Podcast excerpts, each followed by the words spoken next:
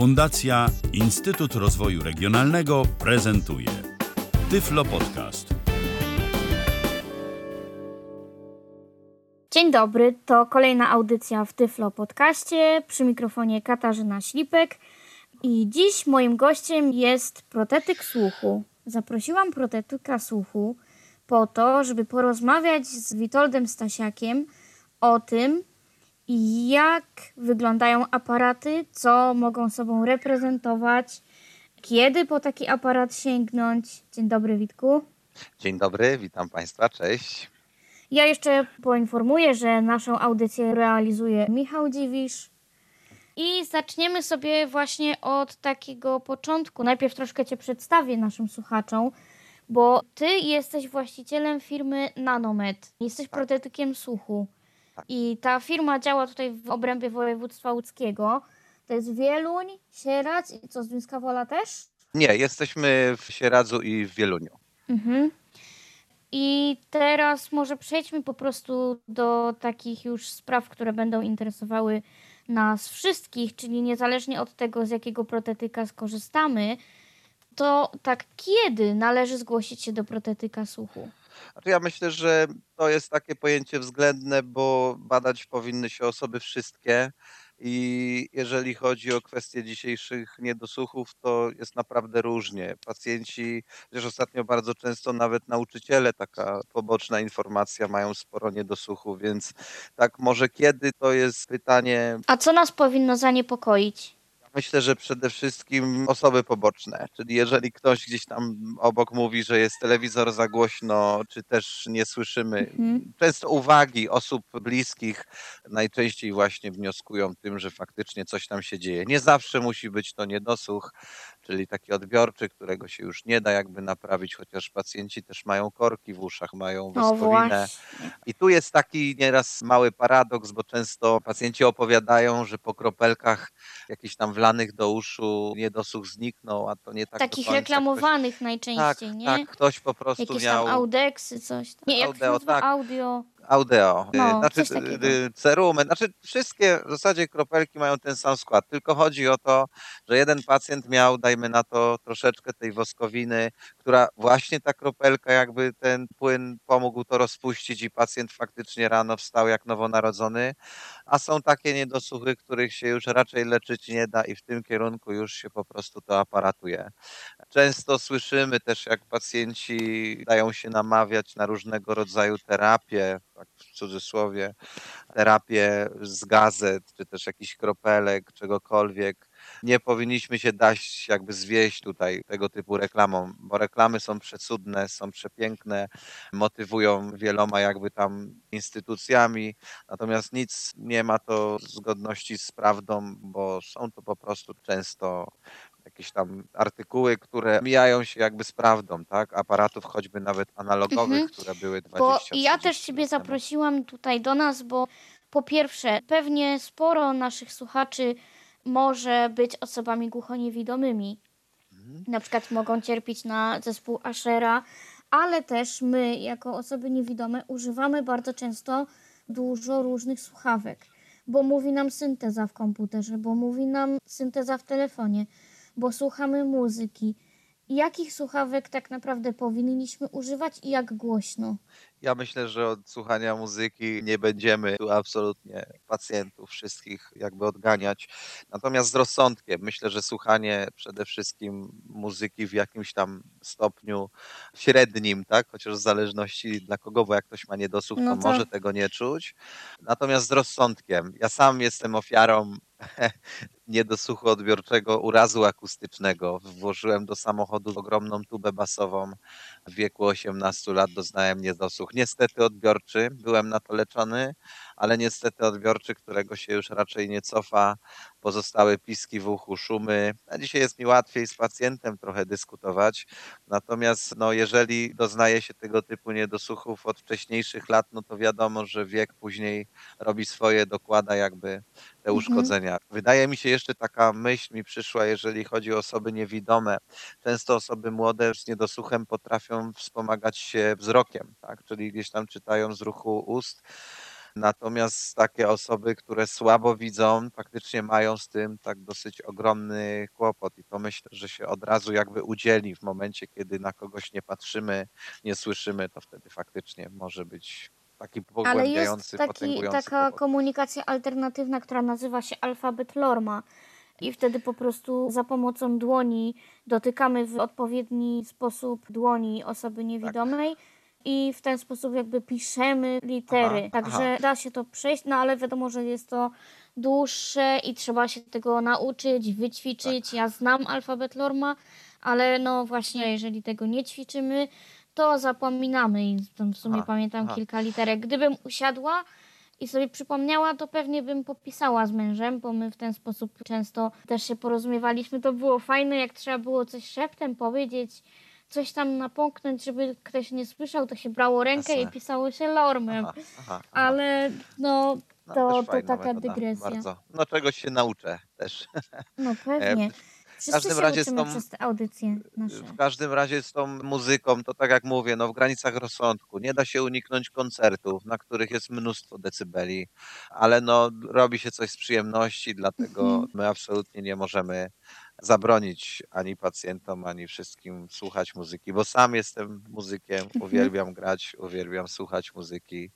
Także no tutaj, jeżeli chodzi, to tylko i wyłącznie rozsądek pozwoli nam jakby zachować ten niedosłuch w takim stanie, trafiliśmy do protetyka. Coś nas zaniepokoiło. Jak przebiega wizyta u protetyka i jak przebiegają badania?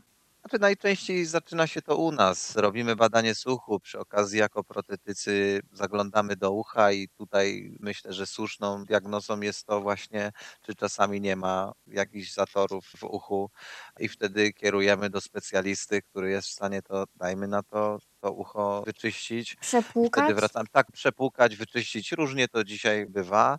Natomiast jeżeli to ucho jest czyste, jest wszystko ok, to przechodzimy do badania audiometrycznego. No i ono wykazuje jak to wygląda? Badanie słuchu jest bardzo proste. Zakłada się słuchawki, włączamy różne dźwięki, buczenia, piszczenia. Uszy są badane oddzielnie.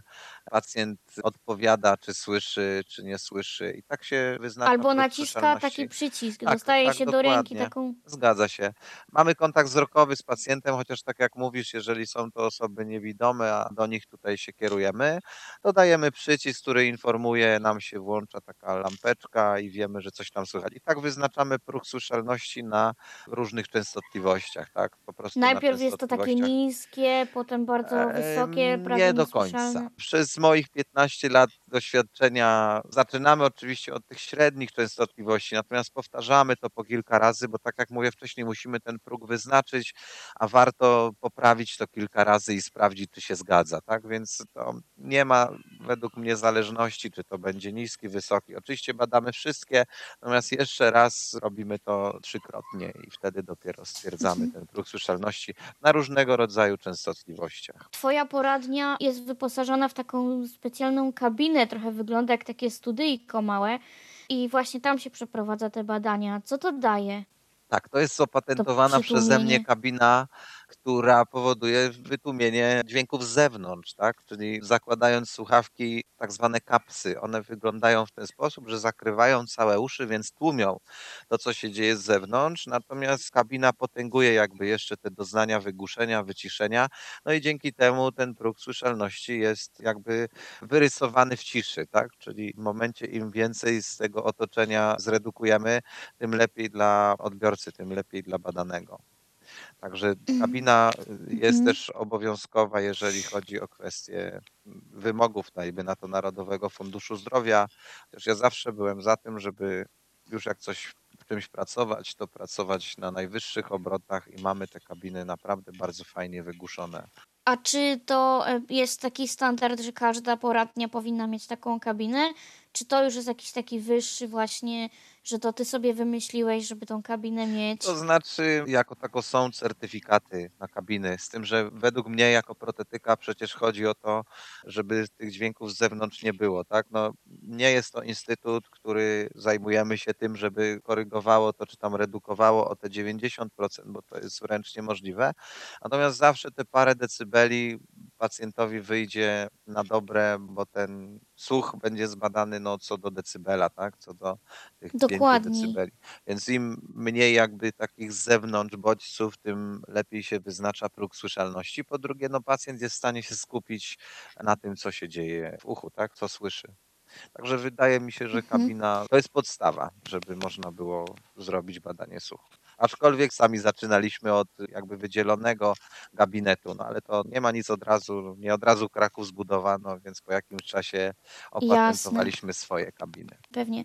A teraz dobrze, uznajmy, że nasz słuch jest w niezbyt dobrym stanie, i musimy nosić te aparaty. I żeby mieć aparaty i żeby one jakby rzeczywiście były nam pomocne, to jednym z komponentów jest wkładka słuchowa, taka wkładana do ucha. Jak to się robi, z czego to się robi, bo to jest taka specjalna forma, to się wkłada do ucha, to pęcznieje. Jakbyś mi mógł opisać proces? Ja myślę, że zaczniemy od tego, jak przychodzi pacjent i stwierdzamy niedosłuch. To jakby przechodzimy w kwestię doboru aparatu słuchowego. My jako jedni z nielicznych bardzo dawno temu dajemy pacjentowi na próbę aparaty. Czyli jeżeli chodzi o kwestie indywidualne, to jest jeszcze jakby długa droga, żeby najpierw sprawdzić, jaki aparat pacjentowi odpowiada. Są pacjenci, którym nie pasuje to, że jest aparat za uchem, bo dajmy na to jeżdżą rowerem i im bardzo szumi. A są pacjenci, którym to nie przeszkadza, więc ja myślę, że na początku, w momencie, kiedy ten niedosłuch się stwierdza, to najważniejsze jest jakby klasa aparatu, tak? Czyli dobranie aparatu do aktywności pacjenta, do niedosłuchu. Nie każdy pacjent przychodzi to książkowo, nie każdy pacjent katalogowo podchodzi do niedosłuchu, bo pacjent może mieć 80 lat i być bardzo aktywny i wymagać trochę lepszego aparatu, trochę lepszego procesora, a może być pacjent, który siedzi tylko przed telewizorem i tego nie wymaga, więc jakby ta droga jeszcze do indywidualizmu, do indywidualnej wkładki aparatu jest na tyle długa, że najpierw jakby dobieramy tą jakość, natomiast później jak już pacjent faktycznie decyduje się, czy to na aparat wewnątrzuszny, czy też aparat za ucho. No właśnie, a czym to się różni? Tak jak mówię, są pacjenci, którzy potrzebują sporo dyskrecji. Nie chcą, żeby aparat był widoczny. Faktycznie wtedy musimy robić coś maleńkiego, ale coś kosztem czegoś. Aparat mały jest maleńki, jest drobny, trzeba troszeczkę więcej o niego dbać, co za tym idzie koszt eksploatacji jest zupełnie inny niż w przypadku aparatów takich zausznych. Mówiłeś, że trzeba więcej o niego dbać, to znaczy jak coś o takiej maleńkie pielęgnacji aparatu jeszcze porozmawiamy, ale... Choćby nawet odsuszanie. Aparat wewnątrzuszny, jak sama nazwa wskazuje, jest aparatem w środku ucha, więc podatny jest na wilgoć, na pot. Jest zamknięty jakby w sobie i w uchu. Dlatego często mówimy o tym, że trzeba o niego dbać. Jak coś jest maleńkie, to troszeczkę więcej i kosztów, i w zasadzie pracy nad aparatem. W większości przypadków częściej psują się aparaty wewnątrzuszne z racji tego, że są w środku ucha. Aparat za uchem nie jest podatny tak na wilgoć z czynników zewnętrznych, choć jakby z deszczu. Tak wewnątrzuszny jednak cały czas gdzieś tam w tym uchu jest umieszczony i troszeczkę tej wilgoci. Też zależy od pacjenta, trochę się zbiera. Więc tutaj... Ale teraz też jeszcze nie każdy, kto ma niedosłuch, może mieć aparat ten taki malutki, dyskretny, o którym ty mówisz, którego się tylko wkłada do ucha, bo na przykład mój mąż nie może nosić takich aparatów, bo... Ja myślę, że chodzi bardziej o kwestie techniczne. Jeżeli ktoś ma niedosłuch powyżej 80 decybeli, a aparaty wewnątrzuszne są 100 decybelowe, to nie wiemy, co za 4-5 lat. Ja dopasowując aparat słuchowy, staramy się robić tak, żeby przez te 5 do 10 lat pacjent spokojnie nosił aparat. To nie jest urządzenie, które wymieniamy po roku czasu, po miesiącu. Wymieniamy je praktycznie co 5 lat, tyle co przysługuje w Narodowym Funduszu Zdrowia, więc musimy jakby tą pewną rezerwę u pacjenta uwzględnić, czyli w momencie, kiedy pacjent ma 80 decybeli rezerwy, a ja w aparacie mam tylko 10, to my się martwimy tym, że przyjdzie do nas pacjent za 2-3 lata i powie, że aparat już nie wzmacnia, że nie ma na tyle mocy i my nie jesteśmy w stanie nic zrobić. Więc tak jak mówiłem wcześniej, swoją pracę trzeba wykonywać dobrze i dużo jakby jeszcze takich aspektów przemyśleć, zanim pacjentowi się aparat na ucho założy. Po drugie, osoby młode z głębokimi niedosłuchami są cały czas aktywne, więc tak jak mówiłem wcześniej, aparat wewnątrzuszny jest podatny więcej na awarie, więc bardziej chodzi nam o praktyczność, a nie o wygląd. prawda? Więc tutaj w tym przypadku akurat u twojego męża dopasowujemy aparaty też z racji tego, że on od dawien dawna już tego typu aparaty miał. Ja mam nadzieję, że przyjdzie taki czas, że aparat o podobnych mocach będzie wewnątrzuszny, chociaż nie wiem, z tą odpornością na wilgoć może być cały czas tak samo. Elektronika się jako sama w sobie nie zmienia, zmieniają się moce słuchawek, ale nadal jakby pozycja samego aparatu jest cały czas taka sama, więc tutaj nie zmienia się chyba, że pacjent wymaga jakby tego, żeby był faktycznie mniejszy, ale wiemy, że z tym jest wtedy kłopot, dlatego ten serwis w przypadku aparatów zausznych jest rzadziej, bo tam się wymienia tylko wężyk, zresztą z moich statystyk. No właśnie, będziemy o tym mówić jeszcze. Tak. A teraz jakbyśmy przeszli do samego urządzenia, do samego tego aparacika. A jeszcze te wkładki. To jak już tak zaczęliśmy mówić o aparatach, to bądźmy chronologiczni. Tak. Co się mieści w takim aparacie? Bo to są malutkie urządzenia, coraz bardziej zminiaturyzowane. Tak, mikrofon, procesor? Mikrofon, wzmacniacz, słuchawka, jeszcze zależy w których aparatach, bo to też ostatnio się oddziela. Natomiast myślę, że... To znaczy? Są aparaty, w których element słuchawki jest oddzielony, bo jest wkładany do ucha i takim drucikiem prowadzony do aparatu. Czyli tak wszystkie urządzenia, które są wzmacniacz, mikrofon, choćby płytka główna z procesorem i antysprzęgacz, o czym bardzo warto dzisiaj powiedzieć, bo kiedyś nie było płyt głównych. To dzisiaj prawda. Mamy na uchu komputer, który wydaje mi się, że przelicznik takiego procesora jest dużo większy niż od komputera, z którego korzystam ja w tym momencie, tylko w bardzo wąskim zakresie. Aparat ma po prostu słuchać, natomiast dzisiejszy aparat to już nie jest takie urządzonko jak choćby kiedyś aparat analogowy, czy też cyfrowy 15 lat temu, gdzie miał te 4 części i musiał jakoś tam działać podłączony do komputera. Dzisiaj są to ogromne przeliczniki aparatów, które posiadają procesory o ogromnych mocach, ogromnych możliwościach. A tak jak mówię, to już są też sprawy techniczne, natomiast aparat dzisiaj, co jest najważniejsze, posiada o ogromnych mocach procesory, które naprawdę pomagają pacjentom w zrozumieniu mowy. To na pewno. Na co to pozwala? Pierwsze, co mi przychodzi na myśl, to choćby spowalnianie procesu postępowania, co jest najważniejsze dla nas, bo noszenie aparatu słuchowego w momencie, kiedy pacjent mówił: panie Witku, ja jeszcze zaczekam, jeszcze tego aparatu nie założę dzisiaj. Wracał do mnie po kilku latach z takim dość głębokim kryzysie, kłopocie, bo jednak już słabo słychać, a pacjent, który ten sam czas założył aparat, ten proces zatrzymał. Czasami nawet już mówię o zatrzymaniu, natomiast często spowalniamy ten proces o bardzo wiele procent, więc założenie aparatu słuchowego dzisiaj naprawdę się opłaca. Ja myślę, że samo słyszenie, rozumienie mamy za sobą, tego dyskomfortu, szumu też mamy za sobą, natomiast najważniejsze właśnie to spowalnianie procesu, to już idzie jakby w kwestii zdrowia, a to jest dla nas najważniejsze. Czyli uczy nas jak słuchać i ćwiczy ten nasz słuch co chwilę. Tak, my się przyzwyczajamy do słuchu. Dzisiaj pacjentka z niedosłuchem rzędu 60 decybeli, ona mówi, że ona telewizor słyszy dobrze, bo ma rozkręcony na maksa. Pacjenci z głębokimi niedosłuchami, którzy są samotni, nie są w stanie określić, ile nie słyszą. Dla nich to jest dobre, dla nich to jest okej. Oni sobie nie uświadamiają, że jedzie deskorolka, chłopak na deskorolce i słychać ten piach pod kołami. Później zaczyna tego brakować, czyli w momencie założenia aparatu słuchowego przez pierwszy tydzień, dwa, czasami nawet do miesiąca, musimy się do tego przyzwyczaić. No musimy właśnie i teraz jak to jest? Dlatego, że założenie takiego aparatu na początku boli. Po prostu wkłada się nam w ucho kawał takiego plastiku. Nie zgodzę się, Kasiu. Dzisiejsze aparaty odlewane są indywidualnie. Ja owszem, gdyby były strugane, to tak, natomiast dzisiaj wkładki drukowane co do nanomilimetra w certyfikatach medycznych nie ma prawa boleć. Tym bardziej są to indywidualne medyczne środki ortopedyczne, które dopasowujemy na miarę. Czyli musimy zrobić tak, żeby było komfortowo. Pewnie, że tak. Musimy się do protez przyzwyczaić, jak do wszystkiego. Coś przeszkadza, ucho się broni, tworzy więcej woskowiny. Jeszcze pacjent z takim charakterkiem, no często gdzieś tam go uwiera i tak dalej. Ale na wszystko mamy gwarancję. Ja myślę, że w 98% ostatnio pacjenci nam nie narzekają na kwestie indywidualne, tak? Tutaj chodzi tylko o regulację aparatu. Czyli jak dobrze zrobimy, wykonamy wkładkę, To nie ma jakby... No i to może teraz trochę o tej wkładce, jak to się robi, jak to się wykonuje. Sam proces poboru odlewu zaczyna się u nas, czyli przygotowujemy pacjenta do zrobienia wycisku, wprowadzamy masę, która się utwardza. To jest masa jak dentystyczna, bardzo podobna, tylko to jest otoplastyczna.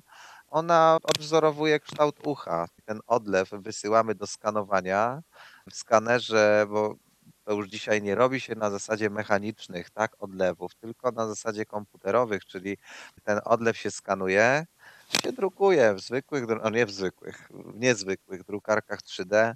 Wychodzi nam gotowy produkt już zaprojektowany przez komputerowca. Więc... Ale ty tego nie robisz, to musisz iść do dużego miasta. Nie, my to robimy, bo to się robi na skalę masową. My wydajemy nieraz około 500 aparatów rocznie, więc byłby to jakby zajmowałoby mi to więcej w zasadzie chyba czasu, niż miałbym się zająć pacjentem, więc w naszym przypadku wolimy oddać to ekspertom, którzy wyrabiają tych wkładek mnóstwo i nie możemy tutaj, tak jak mówię, narzekać. To jest jedyne, co to wysyłka. My możemy to skrócić. Natomiast produkcja dzisiejszych wkładek odbywa się za pomocą drukarek, które jednak te koszty przewyższałyby jakby tu naszą produkcję i mogłoby się... Ale jeżeli nas coś uwiera, boli, to ty masz taką szlifiereczkę i możesz coś tam poprawić.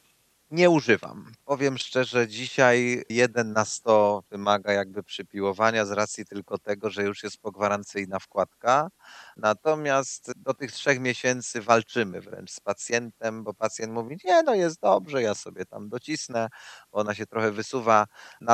Nalegamy, żeby to wysyłać, bo w efekcie finalnym ona może być większa, ale może być praktyczniejsza.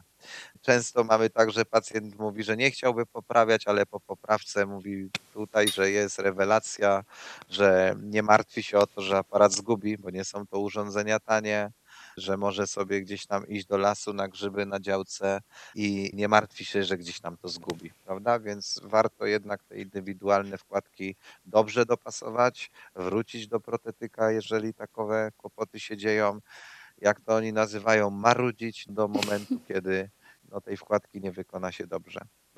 Ja jeszcze taką sprawę techniczną mam, bo mówisz, że nakłada się do ucha tą masę i potem ona pęcznieje i zastyga, ale ona zastyga w uchu pacjenta? To znaczy, czy pęcznieje? Ona nie zmienia jakby swojej właściwości. Ona po prostu się utwardza.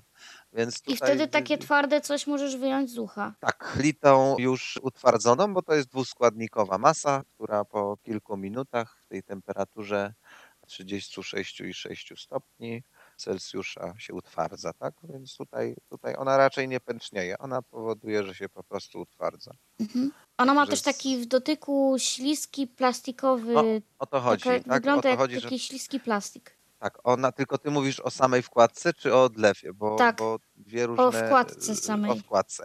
Wkładka wykonana już jest z takiego antyalergicznego materiału. Te wkładki są różne. Mogą być miękkie, mogą być twarde, mogą być małe, duże, ażurkowe. Tego naprawdę jest mnóstwo. A sama wkładka wykonana jest z materiału antyalergicznego. Z racji tego ja domyślam się, że ty cały czas... Ale to nie jest silikon. Nie, może... Ja bym bardziej nazwał to materiałem, bo tak naprawdę ten skład jest opatentowany przez producenta, więc tutaj one muszą być antyalergiczne. Nie mogą powodować jakichkolwiek alergii. No a sam kształt to tak jak mówię. Ja rozumiem, że ty nawiązujesz do męża swojego i on akurat ma wkładki twarde. Tak, tak. Z racji tego, że nie wymagał jakby wkładek miękkich, tak? Są pacjenci, którzy, chcą się przespać w aparacie i może faktycznie wtedy wkładki, dajmy na to, silikonowe powodują, że można się położyć i ona się troszeczkę tam razem z tym uchem odkształca. Natomiast rzadko kiedy, przyznam się szczerze, te silikonowe dzieciaczkom. Owszem, dziecko często gdzieś tam się położy, gdzieś odciśnie, żeby się to ucho nie odciskało, nie bolało, to faktycznie wtedy te silikonowe są bardzo praktyczne. Natomiast powiem szczerze, przy wkładkach, które są bardzo głęboko, bo bardzo często dopasowujemy aparaty typu RIC, czyli aparaty na cienkich wężykach, robimy wkładki twarde najczęściej. Właśnie. Aparat i wkładkę musi coś łączyć, bo jakby tak to są dwa osobne... Urządzonka. Najczęściej, nie wiem czy najczęściej, ale ja wiem, że takim częstym łącznikiem jest wężyk. Z czego on się składa i czemu służy? Wężyk jest silikonowy, najczęściej łączy rożek, czyli to urządzenie od słuchawki do wkładki. Nie wiem, czy zwróciłaś uwagę często w studiu, jak jest, nie wiem, wiadomościach, gdziekolwiek trzymają takie słuchawki z taką długą rurką. W dzisiejszych czasach mamy bezprzewodowe urządzenia, a dalej korzystają właśnie z tych takich dźwiękowodów. Fachowo nazywa się to dźwiękowód. On przeprowadza ten dźwięk bezpośrednio do wkładki, czyli w zasadzie gdyby nawet był długi, to mógłby działać jak jakiś przedłużacz dźwiękowodu i on prowadzi bezpośrednio ten dźwięk do wkładki. Ale to jest, ile to będzie mierzyło? Pół centymetra, centymetra? Nie, troszeczkę więcej. Tam w zależności od wielkości ucha pacjenta, odległości, kształtu, ja myślę, że 2-3 centymetry, też do 3 centymetrów nieraz się to zdarza, a może i nawet więcej, bo to mówię, jest kwestia indywidualności. I tak się wprowadza dźwięk bezpośrednio do, czyli samo urządzenie, które jest za uchem, wyprowadza dźwięk bezpośrednio. Wkładka jest potrzebna po to, żeby się dobrze trzymała, żeby ucho było uszczelnione, żeby dzięki temu można było wprowadzić dane do aparatu. No ale wkładka musi mieć dziurkę, że tak powiem, żeby mógł ten dźwięk docierać przez wężyk z aparatu i jest dziurka. Ja myślę, że ten otwór, który prowadzi do dźwiękowodu, to raz, natomiast jeszcze są wentylacje, które odprowadzają jakby cyrkulację powietrza i to też w dzisiejszych czasach bardzo ważne, bo wkładka, dajmy na to, w momencie, kiedy pacjent ma mały niedosłuch, czy też uszkodzenie na wysokich częstotliwościach, warto te wkładki oddzielać. Wszystkie aparaty w dzisiejszych czasach pozwalają na dużo mniejsze sprzężenia. Mają hybrydowe antysprzęgacze, które powodują, że te uszy można otworzyć, a dalej będzie w nich słychać. Kiedyś było to niemożliwe. Albo zasłonić ręką aparat. Kiedyś to było tak, że to było. Strasznie piszczało. Było, tak, piszczało. Straszne to było. No. Takie piszczenie przeraźliwe, ono jest takie przenikliwe aż do mózgu. A jak niesłysząca osoba nie wyłączyła dobrze aparatu, a to zdarza się, bo aparat się wyłącza wysuwając jakby klapkę z baterią, więc jak się jej dobrze nie wysunie, przynajmniej w niektórych aparatach, to bateria nadal działa i jak kiedyś nie było, to strasznie przenikliwie piszczało. Tak. Bardzo wysokim... No to było z racji tych procesorów technologii. Dzisiaj mamy hybrydowe antysprzęgacze, które pozwalają nam odwrócić fazę, jeżeli chodzi o sprzężenie. Czyli aparat dzisiaj woli się przyciszyć, niż miałby zapiszczeć. To jest taka nowa opcja w aparatach. On troszkę piśnie, ale pewnie, delikatnie, ale nie potem tak, się... I przestaje. Czyli mamy, tak jak mówię, odwróconą fazę w momencie, kiedy aparat woli się przyciszyć, niż miałby zapiszczeć. No i tu mamy zbawienie, jeżeli chodzi o aparaty. W poprzedniej generacji aparaty potrafiły wyć wręcz w gabinetach, co było bardzo nieprzyjemne i dla pacjenta. Natomiast nie ma aparatów, które nie piszczą wcale. Oczywiście przy wielkich, ogromnych niedosłuchach ma prawo czasami gdzieś to sprzężenie się pojawić, bo to jest zupełnie naturalny. Na przykład kiedy się ma czapkę albo kaptur na głowie. Choćby nawet. Tak, chociaż mówię, zakładamy czapkę, on trochę zapiszczy i przestaje. Dalej może w tej czapce być słychać. Natomiast w poprzednich generacjach wirowało cały czas i raczej się aparat nie wyciszał, raczej tutaj się ta faza nie odwracała. To dzisiejsze aparaty mają zupełnie inną, co dzięki czemu możemy stosować właśnie systemy otwarte.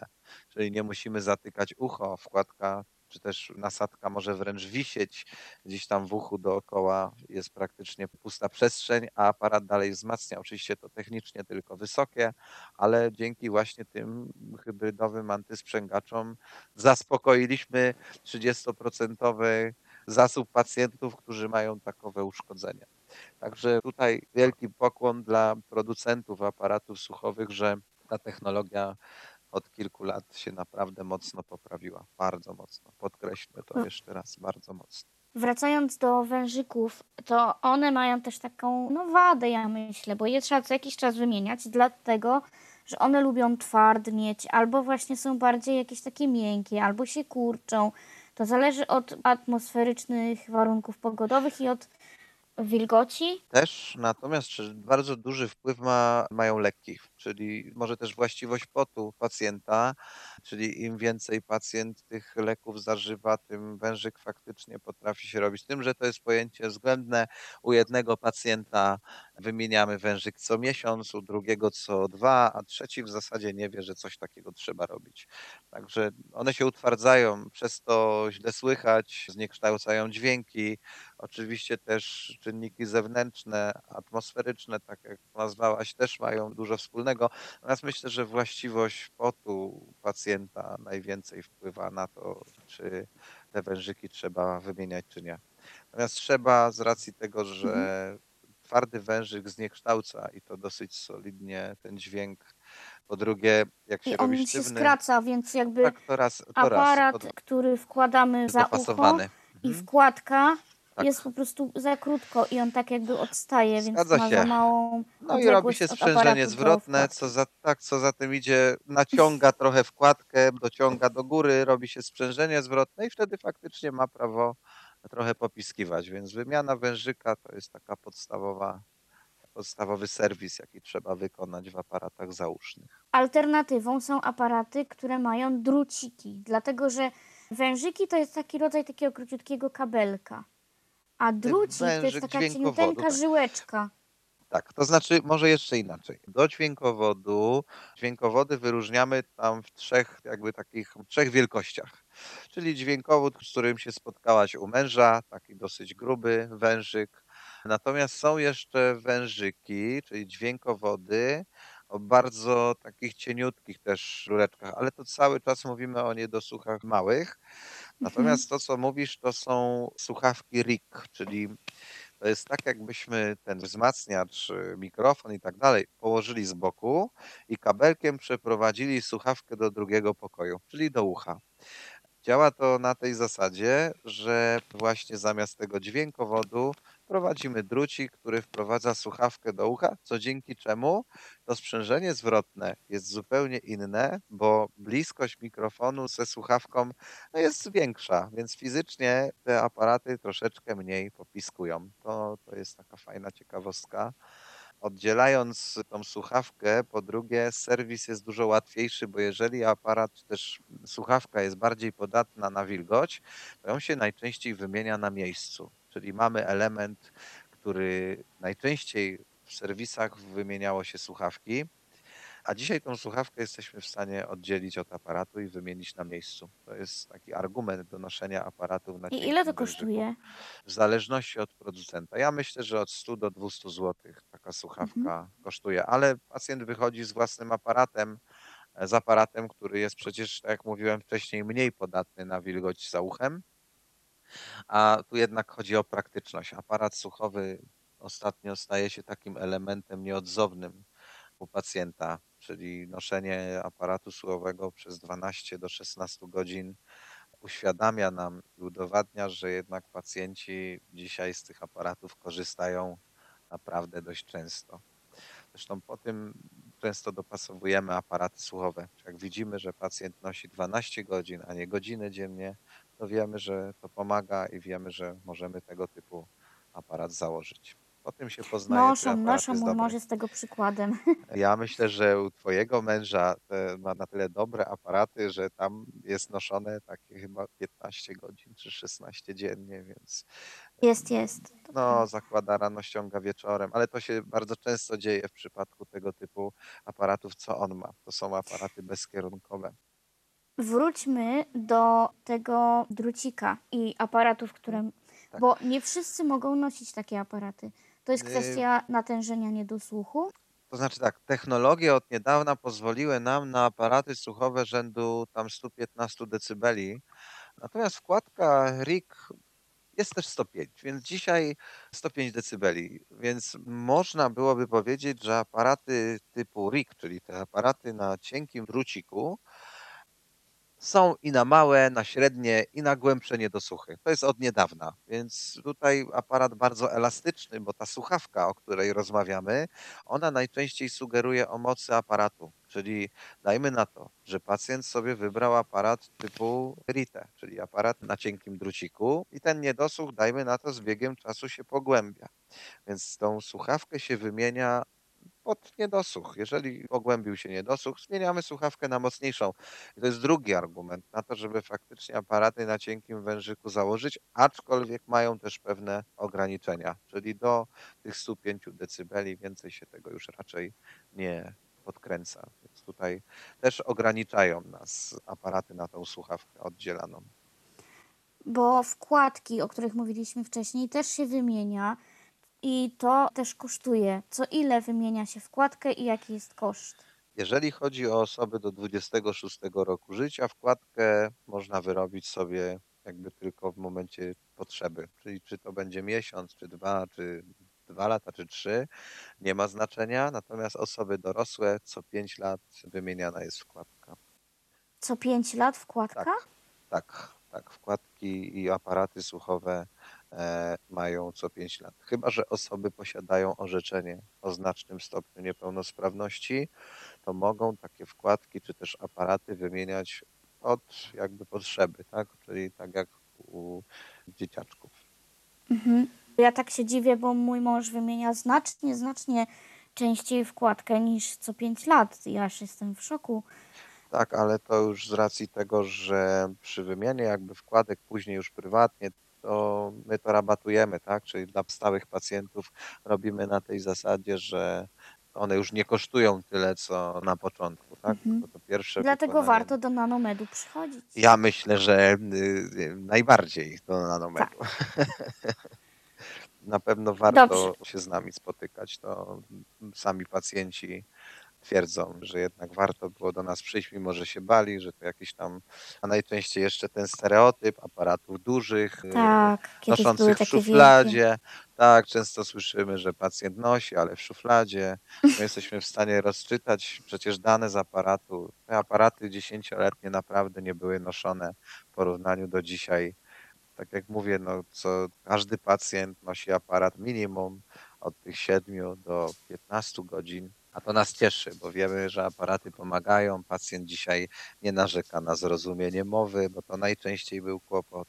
Czyli gdzieś tam nie każą, nawet nie pozwalają nam ruszać, bo jest wszystko dobrze, gdzie te 15-10 lat temu się słyszało, żeby cały czas było wyraźniej, a my nie byliśmy w stanie, jakby tutaj nam kolidował szum, hałas ze zrozumieniem mowy, a podgłaszanie aparatu to też nie wszystko. Dlatego dzisiaj aparaty są wyraźne, a nie głośne. To tutaj... Tak, bo na przykład jak jest sobie piła łańcuchowa, która gdzieś tam działa, to one się wyciszają, ale jak jest mowa, to one to rozpoznają i się podgłaszają. Ja myślę, że warto albo wieje wiatr. Też, tak, redukcja wiatru też jest bardzo fajna. Ja myślę, że największym taką rewolucją w aparatach słuchowych ostatnio jest bezkierunkowość.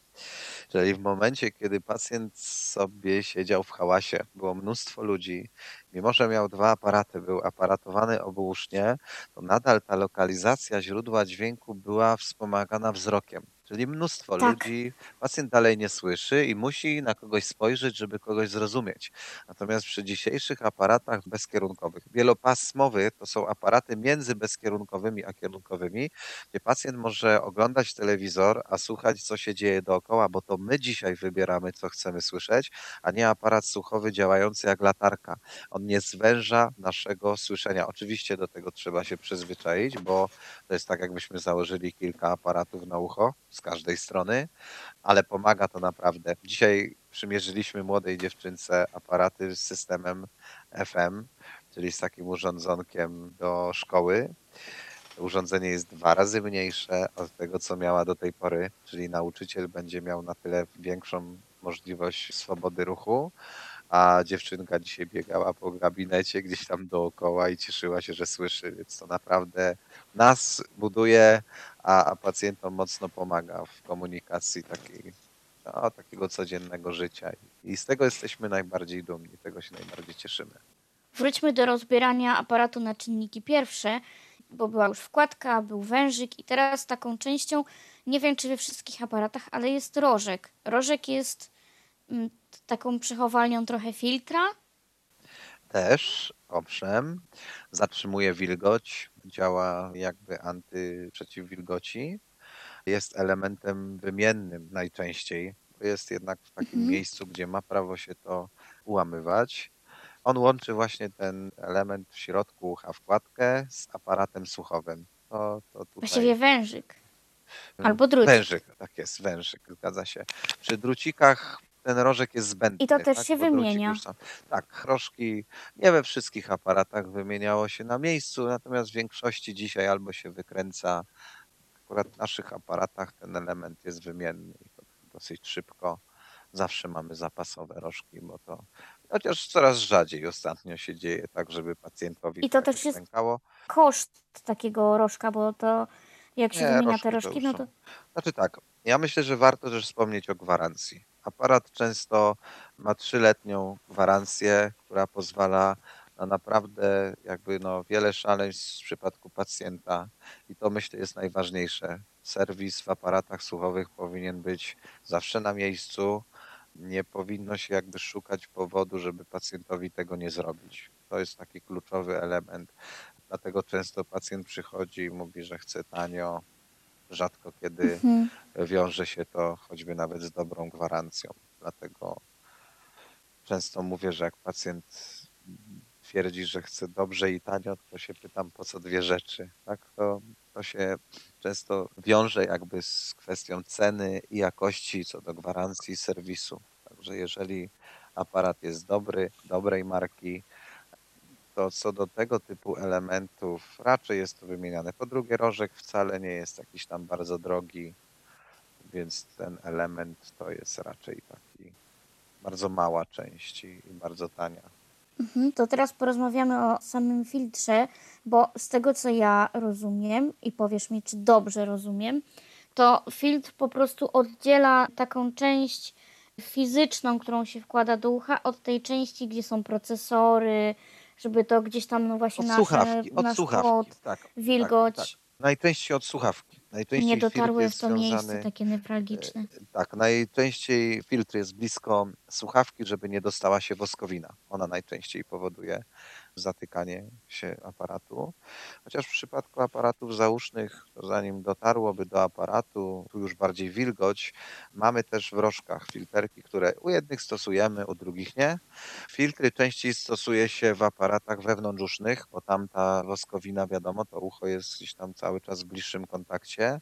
Dzisiaj mamy filtry zewnętrzne, wewnętrzne, a filtry, jak sama nazwa wskazuje, zabezpiecza przed czynnikami zewnętrznymi, woskowiną, wilgocią, zabezpiecza słuchawkę przede wszystkim. Ja myślę, że aparat też w większym stopniu.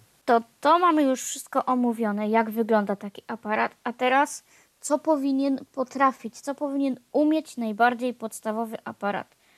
Bo ja nawet się spotkałam, że w marketach sprzedawają aparaty. Tak, w gazetach to jest nasza zmora. I to jest ta zmora, z którą nie walczymy, bo nie ma sensu. To są ogromne jakby nakłady reklamowe. Można sobie zrobić krzywdę, kupując taki aparat. Tak, to są aparaty albo analogowe, albo wzmacniacze, bo za sam aparat musimy jakby posiadać kilka części, które będą to nazywać jakby aparatem słuchowym. Musi być antysprzęgacz, musi być mikrofon i przede wszystkim coś, co będzie chroniło nas od głośnych dźwięków. Czyli w momencie, kiedy coś jest bardzo głośno, aparat powinien się przyciszyć.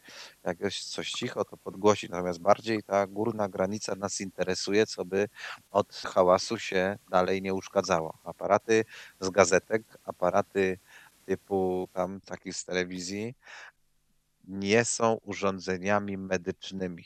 Nie są to urządzenia, które będą chronić pacjenta, wręcz przeciwnie.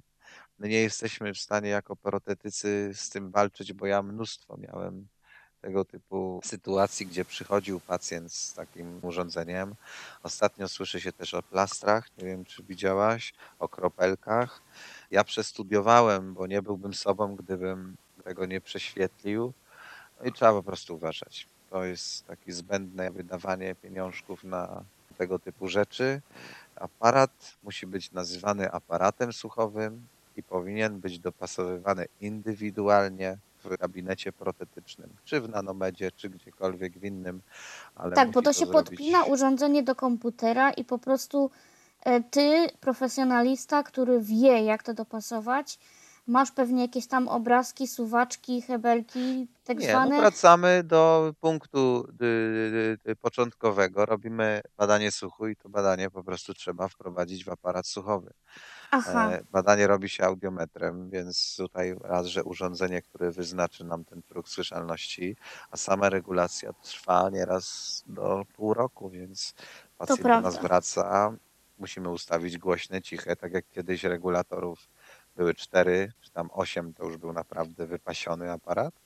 Tak, dzisiaj mamy 16 w podstawie i musimy to regulować do takiego momentu, kiedy pacjentowi nie będzie za głośno, nie będzie za cicho, będzie średnio, są jeszcze wysokie i niskie i tu już jest jakby nasza w tym rola, żeby pacjent to tak dopasował, żeby było dobrze. Rozmawialiśmy już właśnie o tym, że aparat musi być taki, żeby nam nie wyrządził krzywdy, żeby nam pomagał, żeby nam służył. To teraz porozmawiamy o cenie, bo ona jest bardzo różna w zależności od zaawansowania i od funkcji właśnie aparatów, ale tak jak mówiliśmy o tym takim najprostszym, ale rozsądnym aparacie, to takie pytanie moje, ile może kosztować taki aparat? Ja myślę, że najtańszy aparat, żeby wyprodukować aparat, który będzie się nazywał aparatem słuchowym, który będzie posiadał certyfikat medyczny i nie zrobi pacjentowi krzywdy, będzie zaczynał się od 1000 zł już jakby swojej wartości. Aparaty zaczynają się od tego 1000 zł, żeby to w ogóle miało ręce i nogi. Natomiast najczęściej aparaty z bardzo niskich półek nie są noszone. Są po prostu dopasowane po to, żeby były. I z mojego doświadczenia ten, który nosi aparat zwykły, po prostu musi go mieć. Natomiast jeżeli ktoś ma troszeczkę większe wymagania, jest osobą aktywną, raczej aparat zwykłej klasy nie będzie zdawał egzaminu. W przypadku pacjenta małego niedosłuchu z większym wymaganiem wymagamy aparatu, który nie będzie szumiał, nie będzie hałasował, będzie miał selektywne działanie, jeżeli chodzi o oddziaływanie aparatu z zewnątrz, tak? Czyli tak jak wspominałaś, gdzieś tam jakaś piła mechaniczna, gdzieś tutaj on będzie starał się to lokalizować i automatycznie redukować. To już są aparaty troszeczkę wyższych półek, więc te widełki jakby aparatów słuchowych są od 1000 do 10, nawet 11 000 ostatnio aparaty ładowane za jedną sztukę, więc to nie są jakieś tam małe pieniążki, aczkolwiek mam sporo pacjentów, dla których aparat słuchowy to inwestycja, czyli w momencie, kiedy pracuję w szkole, kiedy wymaga jednak tego kontaktu z klientem, z pacjentem, z kimkolwiek, bo to jednak te wymogi są aparatów rzędu od tych 6 do 11 tysięcy. To teraz, skoro dwóch gadżeciarzy się spotkało, to porozmawiajmy o tym, co potrafią najbardziej zaawansowane aparaty. Ja myślę, Kasia, że miałaś okazję do mnie zadzwonić. Miałaś okazję do mnie zadzwonić przez Messengera, więc wszystkie rozmowy, które przeprowadzaliśmy przed tym castem, który dzisiaj robimy, były przez aparaty. Ja mam połączenie bezpośrednie z telefonem typu iPhone. Mogę słuchać muzyki, mogę się położyć, odsłuchiwać sobie choćby jakichś dźwięków medytacji bezpośrednio w aparacie. Mówię do telefonu. Całkiem dobrze Cię było słychać. Tak, ja tylko widzisz, tutaj odbiornikiem jest sam telefon, więc ja go mogę położyć sobie na... Dzisiejsze mikrofony w telefonach są bardzo czułe, więc tutaj bardziej bym się skłonił ku pacjentowi, który odbiera, a nie nadaje, bo telefon wiadomo, że w nim będzie słychać. Natomiast sam odbiór jest tego typu, że mi się wyłączają dźwięki z zewnątrz, bo sam jestem szczęśliwym posiadaczem aparatów, oczywiście tej najwyższej klasy. I w momencie, kiedy do mnie dzwonisz, często też ktoś mówi, ale szybko odbierasz, bo u mnie się już wyciszają, zanim jeszcze zadzwoni telefon, aparaty, więc my już mamy taki odruch szukania telefonu, bo będzie ktoś do nas dzwonił. Wyciszają się dźwięki z zewnątrz, słyszę bezpośrednio w aparatach, w połączeniu choćby dzisiaj z odtwarzaczem MP3, co w telefonach jest dzisiaj takim elementem niezbędnym, można w nich robić wszystko. Wiadomo, aparaty nie są do pływania, bo często pacjent chciałby się w nich kąpać, natomiast sam noszę aparaty 14-15 godzin na dobę i dzisiaj nie potrafię rozmawiać przez telefon zwykły, bo musiałbym wziąć słuchawkę do ucha. Przyzwyczajamy się do luksusu już dość szybko, a aparaty naprawdę bardzo fajnie działają. Nawet ostatnio zakupiliśmy iPhone specjalny po to, żeby pacjent miał prawo sobie potestować, posłuchać YouTube'a. Działa też nawet jako skrócony system FM, czyli w telefonie włącza się opcję jakby mikrofonu. i można na te 20 metrów, jak pozwala nam na to zasięg Bluetooth, rozmawiać z kimś tam w towarzystwie, ewentualnie kogoś podsłuchiwać, ale tego już bym nie polecił. Ale też w szkole to się przydaje. Tak, mamy połączenie z aplikacją. Na konferencji. To na tyle fajnie. Tak, dokładnie. Mamy połączenia z aplikacją, więc bardzo fajnie lokalizacja choćby aparatu, tak? Pomaga nam, gdzie ten aparat ostatnio zostawiliśmy. To jest raz. Ale to, co wyświetla się, jakaś mapka? Tak, ostatnia lokalizacja aparatów. Mamy takie ciepło-zimno, jak są włączone, to nam pokazuje bardzo blisko, bardzo daleko. No i im bliżej jesteśmy aparatów, tym pasek się wypełnia w zasadzie do całości. I wtedy wiemy, w którą stronę mamy iść. A dźwiękowo to się jakoś słychać? Mówisz o... Nie. No bo wiesz, pokazuje... niewidomy sobie nie zobaczy, czy ten paseczek się wypełnia, czy nie. No to tutaj tylko wizualnie jesteśmy w stanie sprawdzić to, bo tak jak mówię, jest to na aplikacji, chyba że gdzieś tam narrator włączony potrafi odczytywać, tak, ten pasek, że jest mniejszy, większy, no to myślę, że tutaj byłoby rozwiązanie. No ja myślę, że takim elementem w aparatach jest dzisiaj połączenie z Wi-Fi, które pomoże nam kiedyś wyłączenie się z internetem rzeczy. Mam nadzieję, że te urządzenia już są w aparatach, natomiast mało się ich jeszcze używa. Ja myślę, że nasze dzieci będą w stanie z tego korzystać, bo ja mam czajnik. Ale jakiś pomysł na to, do czego to znaczy, to już jest. Ja myślę, że już te kilka lat temu na którymś kanale YouTube udostępniałem taki film, że w momencie, kiedy wyłączam mikrofony, włącza się niebieska lampka w połączeniu z Philips Hue i to taka prosta zasada, czy jakbym wstawał rano i miał dobrze zaawansowany czajnik, przepraszam, ekspres z kawą, to w momencie włączenia czajniki aparatu, też są, ja mam. Tak, dokładnie. Czyli gdyby on był połączony z Wi-Fi, to możesz stworzyć taki ciąg zdarzeń, które będziesz zaczynać dzień. Czyli włączając aparat słuchowy... Ściągasz aparaty, zapala ci się światło, lampka, bo już idziesz ciemno, idziesz spać. Ewentualnie, dokładnie. Rano wstajemy, włącza się światło, nagrzewa się samochód w BMW i Drive, włącza się ekspres do kawy.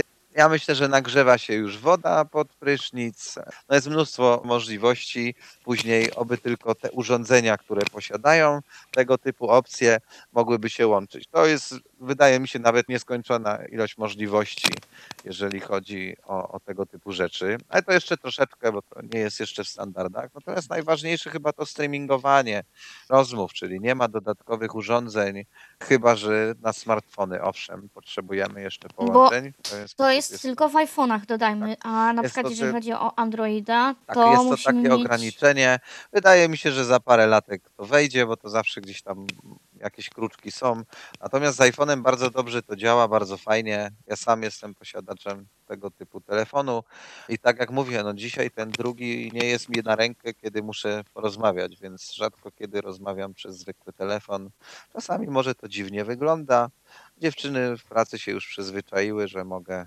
Nie, no dlaczego? Przecież my też niewidomi mamy w uchu słuchawkę Bluetooth i też rozmawiamy. No tak, tylko że tą słuchawkę widać, a u mnie na tyle, że te aparaty są tak dyskretne, że jak ktoś się dobrze nie przyjrzy, to może sobie o mnie źle pomyśleć. Ale no to już jest kwestia indywidualizmu, prawda? Natomiast mi jest dużo łatwiej, bo mogę łapać ryby i odebrać telefon od żony, która najczęściej dzwoniła w momencie, kiedy brały. No to jest wiesz, to jest taki... Mogę pobierać odlew, dalej z kimś rozmawiać, więc tutaj mam wolne ręce, położę telefon na biurku i dalej rozmawiam, więc to bardzo mi pomogło. Pomijając fakt słyszenia, tak, czyli pobudzania ucha do działania, to jeszcze można sobie to połączyć choćby właśnie z telefonem. No to taki najdroższy aparat, który widziałeś i którym marzysz. Mówisz o kwestii ceny, tak? Tak, i o tym, dlaczego byś go chciał, dlaczego o nim marzysz. To znaczy, ja go mam. Ja go mam, natomiast można u nas schudnąć o prawie 18 000. Ja myślę, że zadbała o to firma, dla której też pracuję, której jestem bardzo mocno oddany. To raz i tu wielki pokłon dla nich. Bo zrobili to, co chcieli, a nie musieli, a naprawdę jestem im za to wdzięczny. Natomiast mówię, sam jestem przykładem osoby niedosłyszącej, co jest mi dużo łatwiej wytłumaczyć pacjentowi. Takim jestem pośrednikiem między producentem i tu pozdrawiam naprawdę. To są bardzo dobrzy moi znajomi, których znam od dawien dawna, mimo że jestem jeszcze młody.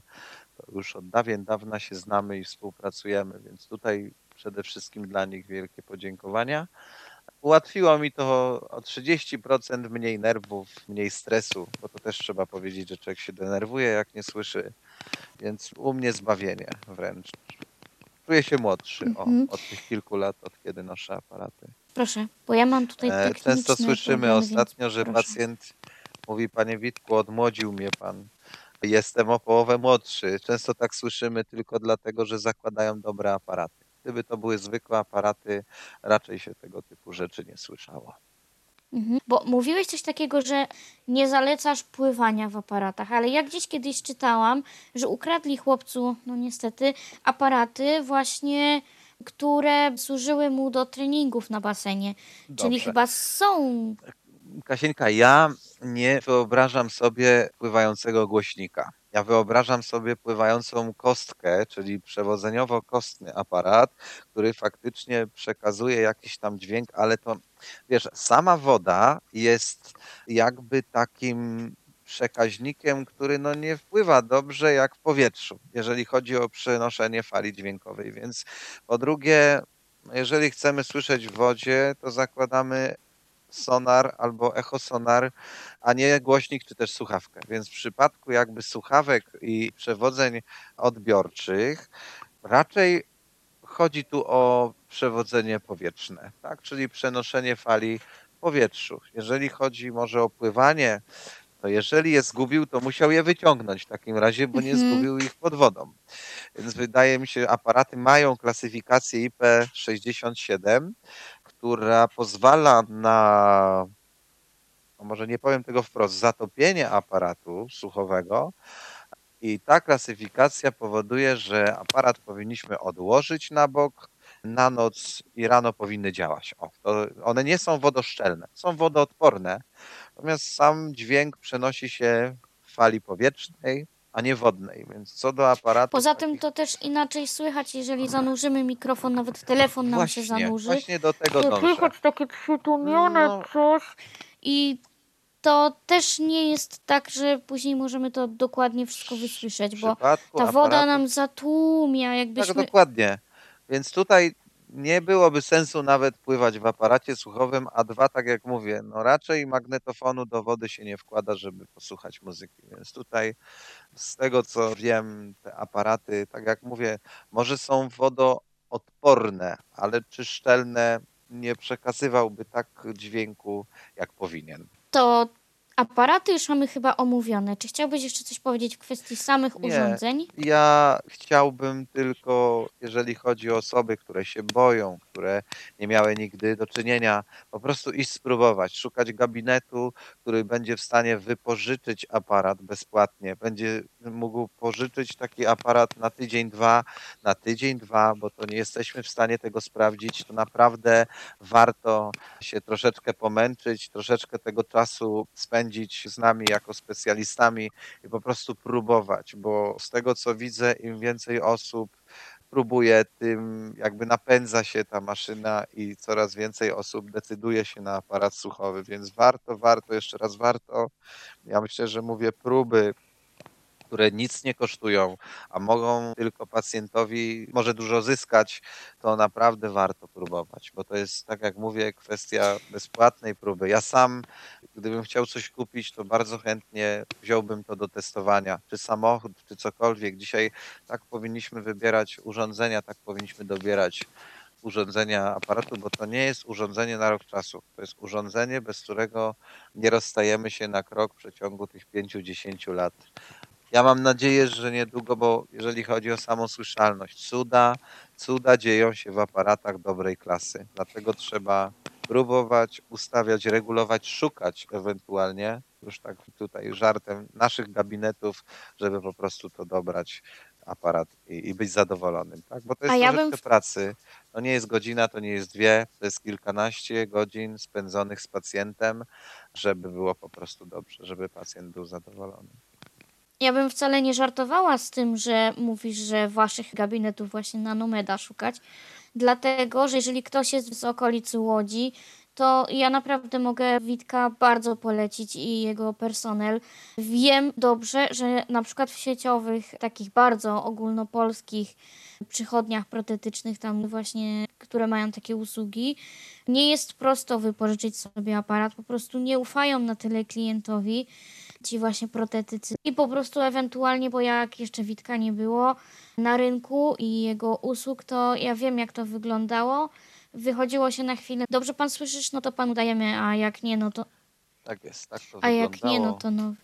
No i tego właśnie unikamy. Nie chcemy, żeby pacjent wybierał aparat w gabinecie. Chcemy, żeby wybrał go w domu razem z rodziną, przedyskutował, może czasami nawet troszeczkę więcej wydał, absolutnie tutaj nie ukrywamy, bo dzięki temu ten skutek, ten rezultat noszenia aparatów jest zupełnie inny, gdybyśmy mieli pacjentowi go sprzedać. Więc naszym zadaniem jest dobrze dopasować aparat, a nie sprzedać jakby produkt. Tutaj chodzi bardziej o pacjenta, a nie o sam aparat. Natomiast nie możemy też patrzeć na kieszeń, bo nas interesuje niedosłuch i jako protetyk będę robił wszystko, żeby pacjent słyszał, a jaki pacjent wybierze aparat, to tylko i wyłącznie decyzja pacjenta i rodziny, bo to najczęściej spotykają się w gronie. Warto też sobie zabrać kogoś bliskiego, kogoś, kto też ma z tym kłopot, bo babcia, tata, mama nie słyszy, więc warto naprawdę sobie gdzieś tam kogoś jeszcze ze sobą zabrać i popróbować po prostu. Natomiast mam nadzieję, że dużo osób, dużo gabinetów się od nas nauczy pomagać ludziom, a nie sprzedawać aparaty i tu apeluję, żeby faktycznie ten stereotyp odgonić od pacjentów, bo bardzo dużo aparatów leży w szufladach, bo tak jak mówię, zadaniem Nanomedu jest dopasowywanie aparatów, a nie sprzedaż i to myślę jest najważniejsze. A każdy z czegoś żyć musi, więc to nie ukrywamy też, że z tego żyjemy, ale ma być to porządnie dopasowana rzecz, indywidualna i taka, z której pacjent będzie zadowolony. PCPR i Narodowy Fundusz Zdrowia czasem w konkretnych warunkach dofinansują nam takie aparaty. Tak. Kto może z tego skorzystać, co ile? Kasiu, my mamy mnóstwo jakby możliwości, w podstawie jest Narodowy Fundusz Zdrowia i Centrum Pomocy Rodzinie. Mamy mnóstwo jakby jeszcze możliwości do odzyskania pewnych dofinansowań i dopłat, ale to już wiesz, jest nasza jakby taka kwestia pacjenta, który do nas przychodzi. Tak? Więc tutaj ja mówię o tych takich, no ja wiem, nie zdradzaj tajników. Oczywiście. Tutaj swoich, ale znaczy ja myślę tak, wiesz... Narodowy Fundusz Zdrowia to jest w podstawie, to się należy jakby tutaj każdemu to dofinansowanie, choćby dlatego, że posiadanie dosłuch.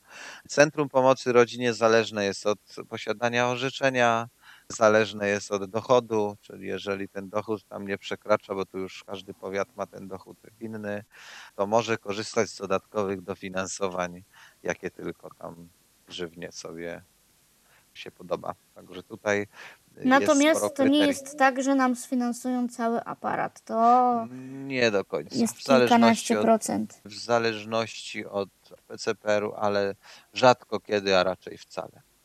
Mhm.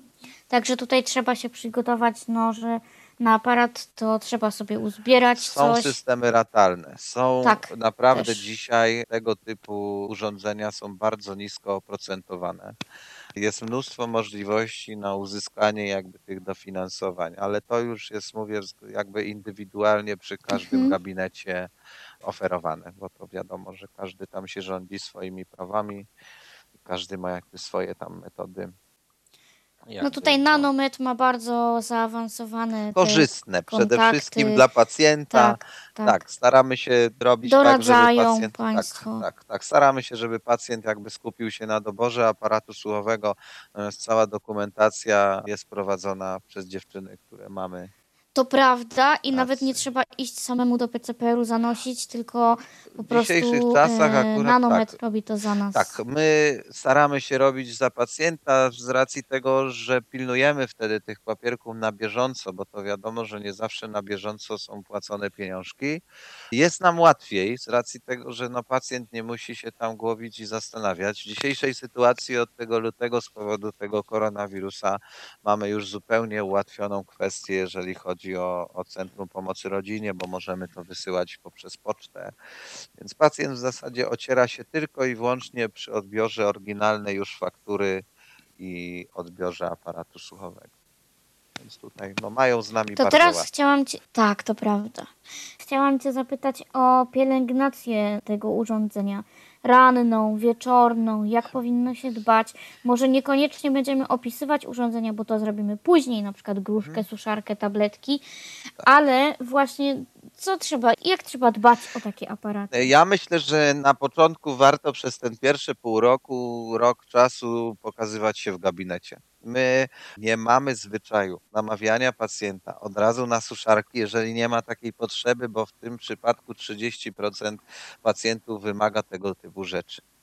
Jeżeli widzimy, że po pół roku z aparatem się nic nie dzieje, jest wszystko dobrze, nie ma wilgoci na aparacie, absolutnie nie trzeba jakichś tam dodatkowych urządzeń, które, czy też tabletek osuszających, bo to też w zależności od stopnia zawilgocenia nie wymagamy tego typu rzeczy. Chcemy dbać, nie ma sprawy. Czyli co, idę spać, odkładam aparat do pudełeczka, wstaję, tak zabieram go z pudełeczka, zakładam na uszy, działam. Zgadza się. Potem idę znowu spać, odkładam. Zgadza się. Przychodzę do pana Witka po 3 miesiącach. Pan Witek mówi, proszę pana, jest wszystko dobrze, nic się nie dzieje z aparatem, nie ma potrzeby jakby kupowania jakichś dodatkowych elementów do odsuszania. Jest potrzeba, jest dużo wilgoci, przydałoby się choćby na to kupić suszarkę, która będzie odsuszała. Dzisiaj takie 2 sytuacje mieliśmy, gdzie po pół roku faktycznie tam u pacjenta cały czas coś się dzieje z słuchawką. To jest związane z wilgocią, bo widzimy po reszcie pacjentów jest dobrze,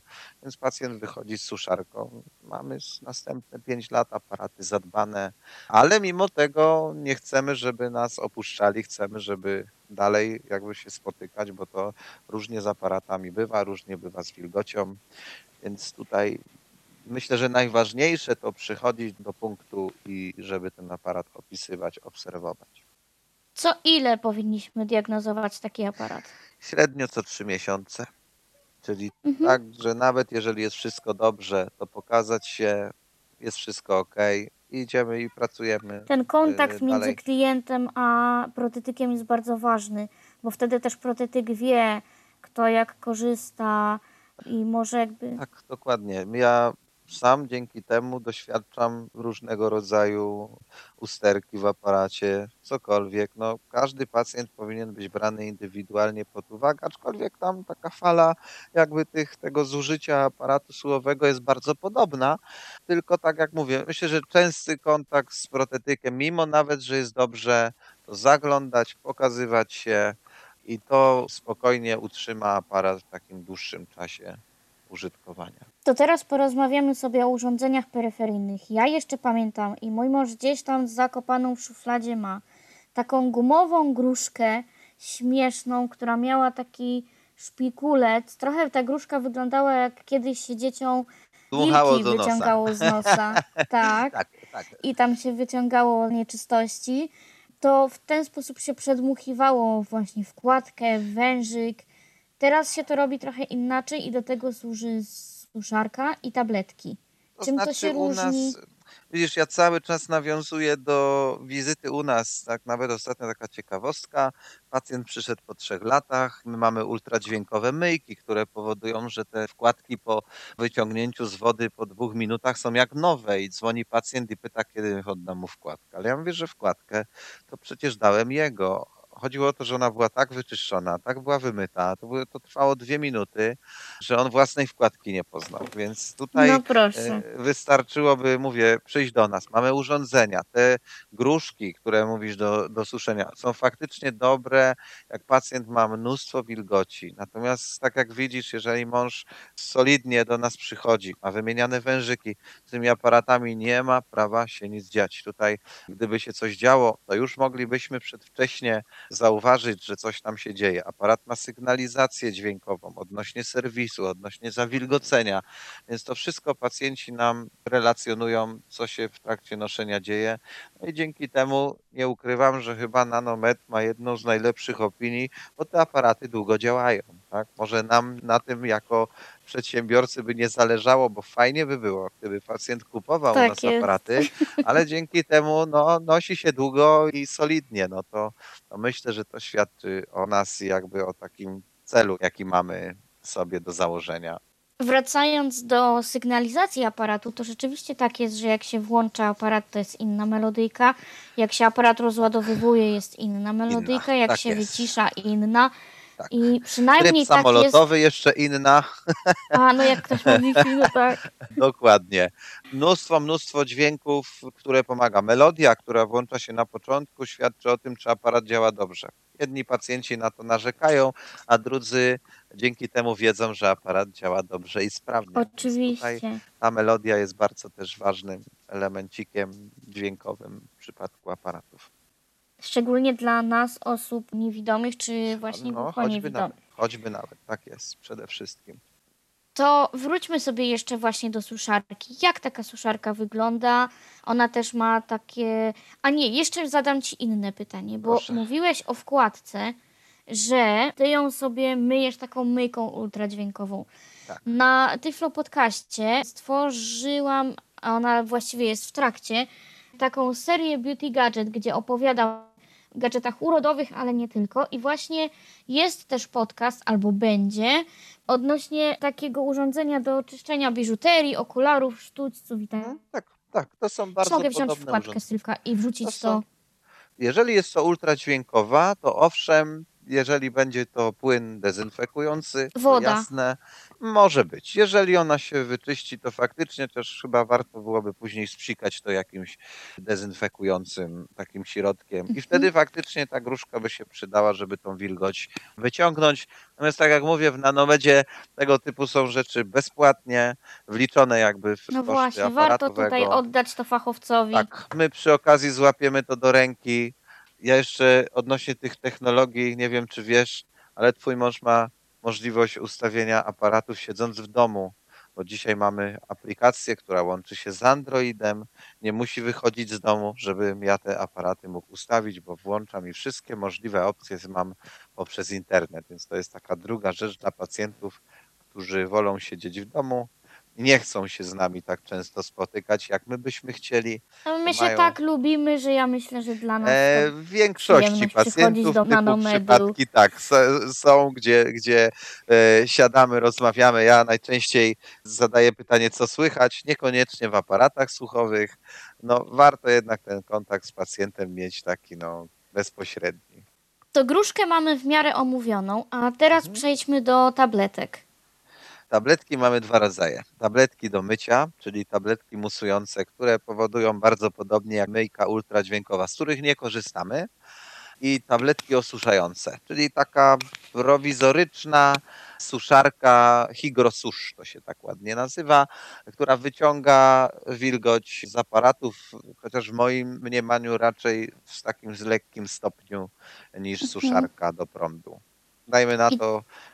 Tabletka też coś kosztuje. Ją trzeba wymieniać bardzo często. Nie wiem, czy nie opłaca się po prostu... I co, ile się takie tabletki wymienia? A widzisz, i tu znowu pojęcie względne, bo u jednego co 3 miesiące, u drugiego co pół roku. Ja myślę, że tam tak średnio co 3-4 miesiące trzeba to wymienić, w zależności ile tej wilgoci jest. Ona się staje taka płaszczysta. A te myjące? Proszę. To już jest jak tabletka, którą wrzucamy musującą do picia. To jest bardzo podobne. Ona też tam w pojemniczku zamykamy. Działa jak ta myjka, o której wspominałaś, ultradźwiękowa. Więc tutaj my z tabletek nie korzystamy, bo wolimy wrzucić pacjentowi to, tak jak mówię, bezpłatnie w myjkę i wysuszyć. My mamy pewność, że aparat jest czysty. Ale za to suszarka się przydaje i ja naprawdę jestem pełna podziwu, jak to działa. Wkładamy na noc sobie aparat i wyciągamy, mamy cieplutkie, wysuszone i jeszcze zdezynfekowane pod czerwienią. Tak, tylko nie wiem, czy jak mówisz suszarka, to wszyscy mają jakby zobrazowane, czy nie myślą o suszarce do włosów, bo najczęściej tak. No to opowiedzmy pacjentów. O niej. Suszarka to jest pudełeczko, które uwalnia stopniowo ciepło, które jest w pewien sposób, jakby to nazwać, ażurkowane, czyli nie mówimy tu o typowym jakby strumieniu ciepła, który idzie na aparat, tylko odwilgoceniu tego, co jest w środku. Dlatego wyciągasz je ciepłe, bo cyrkulacja powietrza od płytki z dołu zaczyna jakby powinno powodować, że to ciepło idzie w górę, więc odkładając aparat na kaloryfer, to nie ta sama sytuacja, co odkładając w cyrkulację jakby takiego powietrza w suszarce.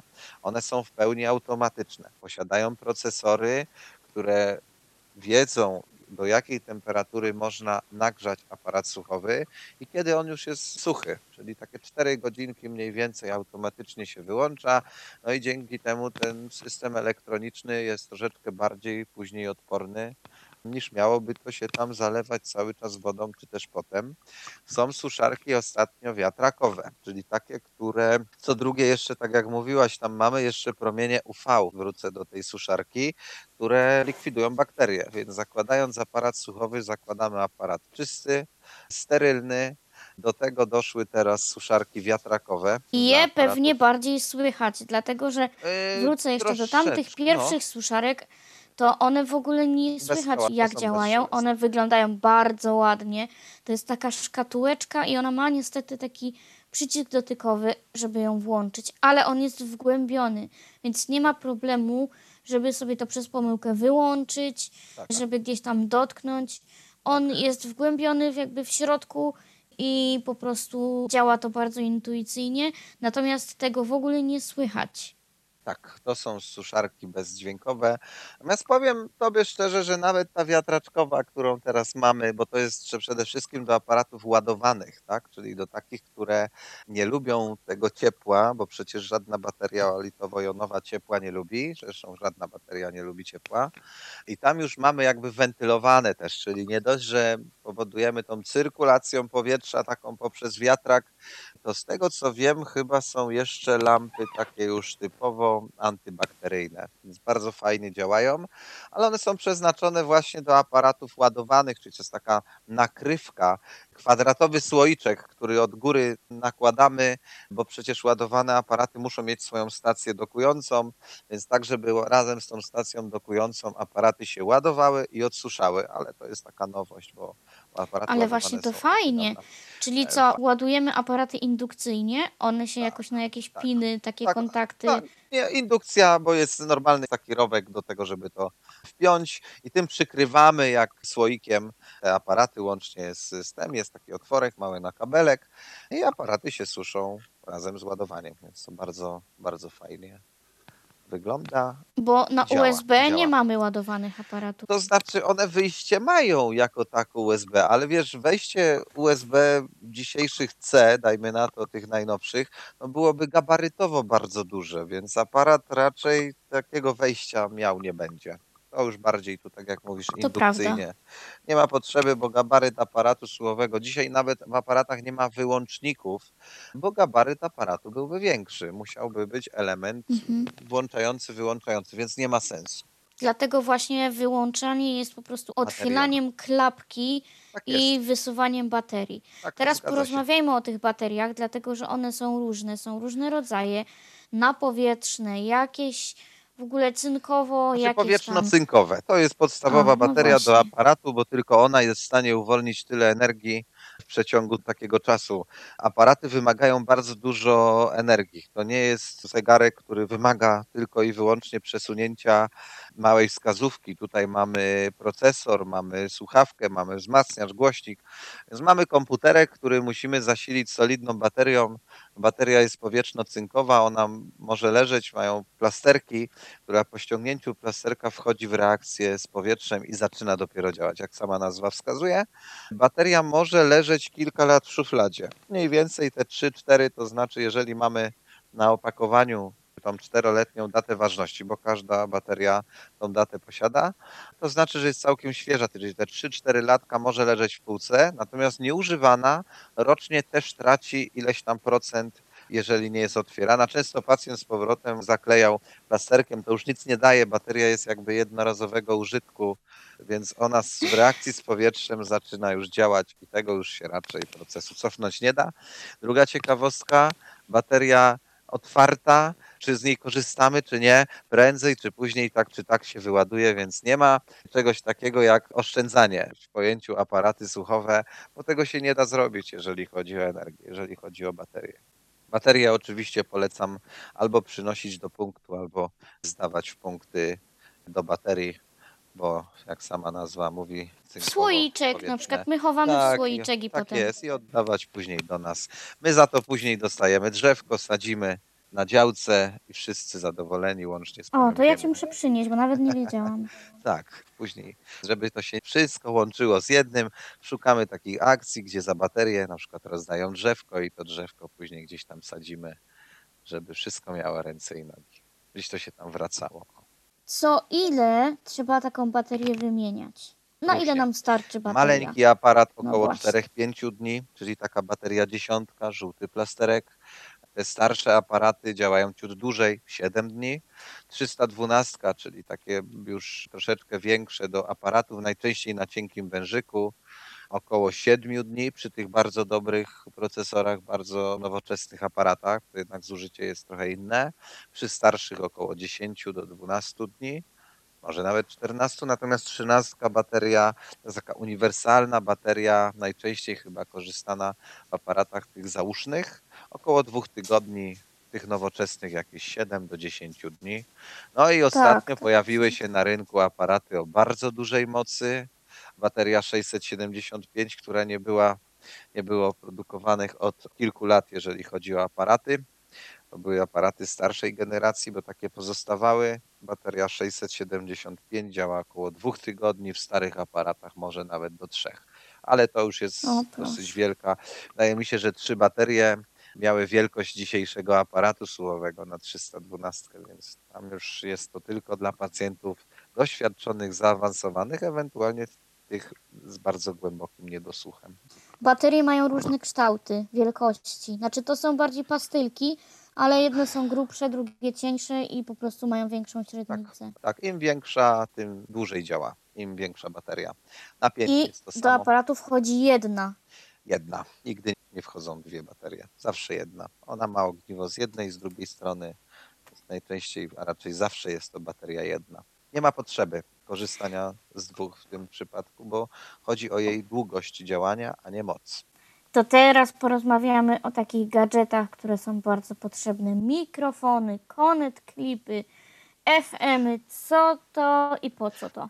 Znaczy tak, jak mówiłem wcześniej, streamingowanie bezpośrednie z telefonem pomaga nam tylko i wyłącznie w iPhone'ach. Natomiast jeżeli pacjent iPhone'a nie chce, nie ma, z jakichś powodów nie ma ochoty korzystać z tego typu telefonów, dokupuje urządzenie, które poszerza możliwość połączenia z różnymi urządzeniami. Czyli w naszym przypadku to jest urządzonko, które łączy się z różnymi urządzeniami, czyli typu telewizor, typu smartfon, z innym systemem po Bluetoothie jak iOS, na przykład. Z wszystkimi urządzeniami, które posiadają Bluetooth, tak? Czyli jeżeli mam ochotę posłuchać telewizora, który ma Bluetooth, muszę dokupić urządzenie, które będzie pośredniczyło między aparatem słuchowym a urządzeniami z zewnątrz. Dzisiaj miałem możliwość wypożyczenia młodej dziewczynce skróconego systemu FM.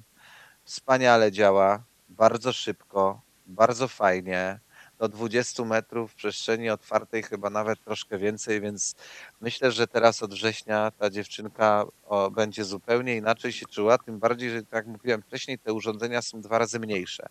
Czyli nie mamy możliwości korzystania z telefonu iPhone, nie ma bezpośredniego połączenia z telefonem. Dokupujemy urządzenie, które pozwala nam łączyć telewizor, laptopa, wszystko, co posiada Bluetooth, łącznie z telefonem, ewentualnie kiedyś jeszcze...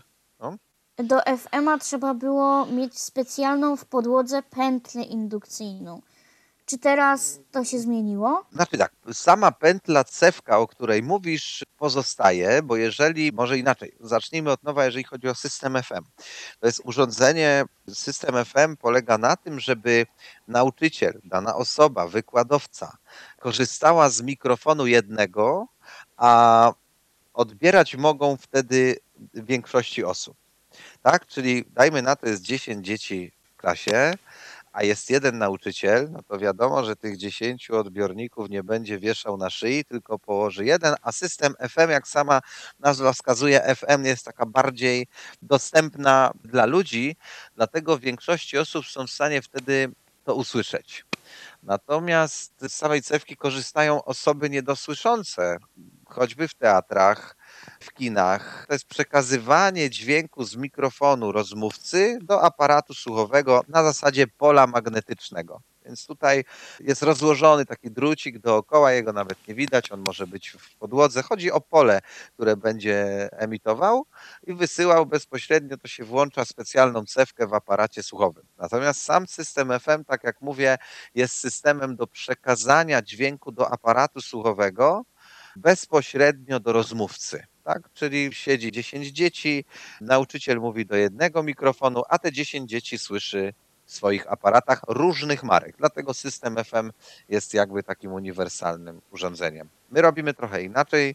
Dzisiaj, tak jak mówię, dziewczynka jako jedyna jest w klasie niedosłysząca, chodzi do szkoły specjalnej, nauczyciel miał dosyć spory nadajnik na szyi, co najprawdopodobniej też troszeczkę powodowało dyskomfortu. Dzisiaj wyszła z urządzeniem wielkości paczki zapałek, bardzo dobrej jakości, z bardzo szybkim łączeniem. No testujemy, sprawdzamy, bo bardzo fajnie. Nawet dzisiaj sam, że tak powiem, byłem zdziwiony, jak to szybko działa. Zaskoczyło mnie wręcz, jak to bardzo fajnie i szybko dzisiaj działa. Bo aparaty też mają Bluetooth łączność i one między sobą też się komunikują. Jak na przykład przyciszymy sobie jeden aparat, to automatycznie, jeżeli naciskamy przycisk od lewego aparatu, to aparat prawy też nam się wyciszy przy podgłośniu. To jest połączenie już, powiedzmy na to, osobiste aparatów, tak? Czyli to nie jest Bluetooth, to są nazwy jakby swoich połączeń, bo to jest tak jak Wi-Fi, Bluetooth i tak dalej, tak każda firma nazywa to po swojemu i to są troszeczkę inne połączenia niż Bluetooth, ale one tam mają, dajmy na to, te 20-30 centymetrów między sobą odległości. Nazwy są różne, natomiast jest to na troszeczkę innych częstotliwościach, na troszeczkę innych falach, żeby ze sobą nie kolidowało, prawda? Więc jeżeli chodzi o połączenie jednego i drugiego aparatu, to działa na tej zasadzie, że z prawej jedzie na przykład samochód, z tej prawej będzie się aparat troszeczkę przyciszał i sygnalizował do drugiego, że tu się przycisza, ale tam możesz się podgłosić, bo jest, dajmy na to, rozmowa. Ja już tak mówię, jak się komunikują aparaty słuchowe mniej więcej. Bardzo dobrze. To są zupełnie już inne połączenia między aparatem, zarządzania takiego przestrzennego, międzyaparatowego. O, tak można byłoby to nazwać. Innym rodzajem słuchu, bardziej odbioru bym powiedziała niż słuchu, są implanty słuchowe. Czy ty coś wiesz na ten temat? Wiemy, jak wyglądają, natomiast to już jest ingerencja zupełnie... W mózg. No, ja bardziej mam na myśli ingerencja lekarzy, którzy muszą przeprowadzać różnego rodzaju operacje, więc tutaj oddajemy im, my się najlepiej znamy na aparatach słuchowych i nie chcemy znać się na niczym więcej, więc implant to jest zupełnie jakby inna kwestia i tu już przekazujemy wtedy pałeczkę do instytutu. Jeżeli faktycznie nie możemy poradzić sobie z aparatem słuchowym. Często słyszymy implant, zastąpi mi ucho. To też tak nie jest, bo implanty stosuje się w momencie, kiedy my jako firma, czy też jako gabinet nie jesteśmy w stanie pacjentowi pomóc. Czyli aparat słuchowy nie daje nic, wtedy przechodzimy jakby na tą taśmę implantów. Więc my tutaj raczej nie będziemy się wypowiadać na temat implantów słuchowych, aczkolwiek widziałem ostatnio, bo mam pacjenta, też bardzo zaawansowane. Wydaje mi się, że nawet troszkę więcej niż aparaty słuchowe. Implanty dzisiejszej klasy są zupełnie inne niż to, co było 10-15 lat temu. Także tu odnośnie implantów nie za dużo się wypowiem, bo nie jest to moja profesja. Z tego, co ja wiem, to tam zupełnie inaczej się słyszy. Tam są takie postrzępione fale dźwiękowe i to nie jest tak, jak my słyszymy czyjś głos, tylko to są takie... furkocząco, bulgotujące dźwięki. W zależności od implantu, chociaż ostatnio z tego co wiem, dużo się to zmieniło. Tak? Czyli odwzorowanie mowy dziecka po implancie jest dzisiaj zupełnie inne niż kiedyś. Więc może bym tu wyprowadził ciebie z błędu, że to już nie są te implanty nadawane jakby w pewnej fali, tylko... już sterowane dźwiękiem. Ja nie chciałbym się wypowiadać, bo tak jak mówię, od tego są instytuty i oni tutaj już przejmują tą pałeczkę i jest mnóstwo informacji na ten temat ostatnio. Zresztą w Polsce mamy bardzo duży ośrodek, który jest jednym z największych w Europie. Jeżeli chodzi, jeżeli wszczepiają implanty, to polecam, bo naprawdę robią kawał porządnej pracy. i to wtedy już jakby oni przejmują pałeczkę. To teraz porozmawiamy sobie o tym, dlaczego Ty w swoim gabinecie proponujesz aparaty sygnowane firmą Oticon.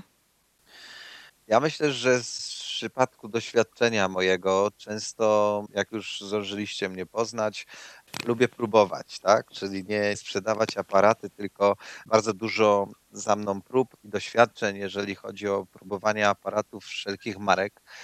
Najczęściej wybieranym aparatem, i to tak w 90%, był Oticon. Ja nie twierdzę, że potrafiłem je ustawiać, tylko chodziło. Często przeglądam forum, gdzie pacjenci twierdzą, że nosili aparaty wcześniej i teraz założyli Oticona i one są bardziej szeleszczące, ale lepiej rozumią.